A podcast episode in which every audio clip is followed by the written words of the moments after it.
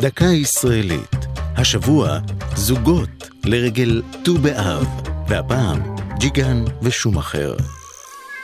אחד האתגרים שראש הממשלה הראשון, דוד בן גוריון, ראה לנגד עיניו עם הקמת המדינה, היה עקירתה מן השורש של היידיש הגלותית לטובת חיזוק מעמד העברית.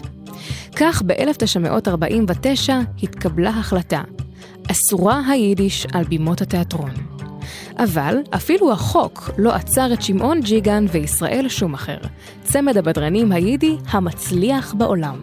השניים ניצלו פרצה שהתירה את ההופעות ביידיש לתושבי חוץ, וחרשו את הארץ בהופעות לאורכה ולרוחבה.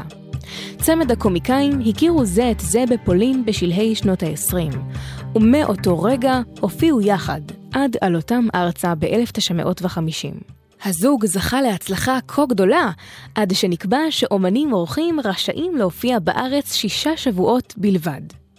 עקב כך הם יצאו לסיבוב הופעות בינלאומי, שהסתיים בעקבות מחאה ציבורית שדרשה את חזרתם.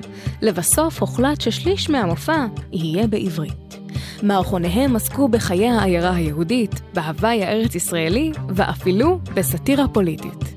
ב-1960 התגלה ביניהם סכסוך שהוביל לנתק מוחלט. ישראל שומאחר הלך לעולמו שנה אחר כך, ושמעון ג'יגן הופיע עד יום מותו ב-1980.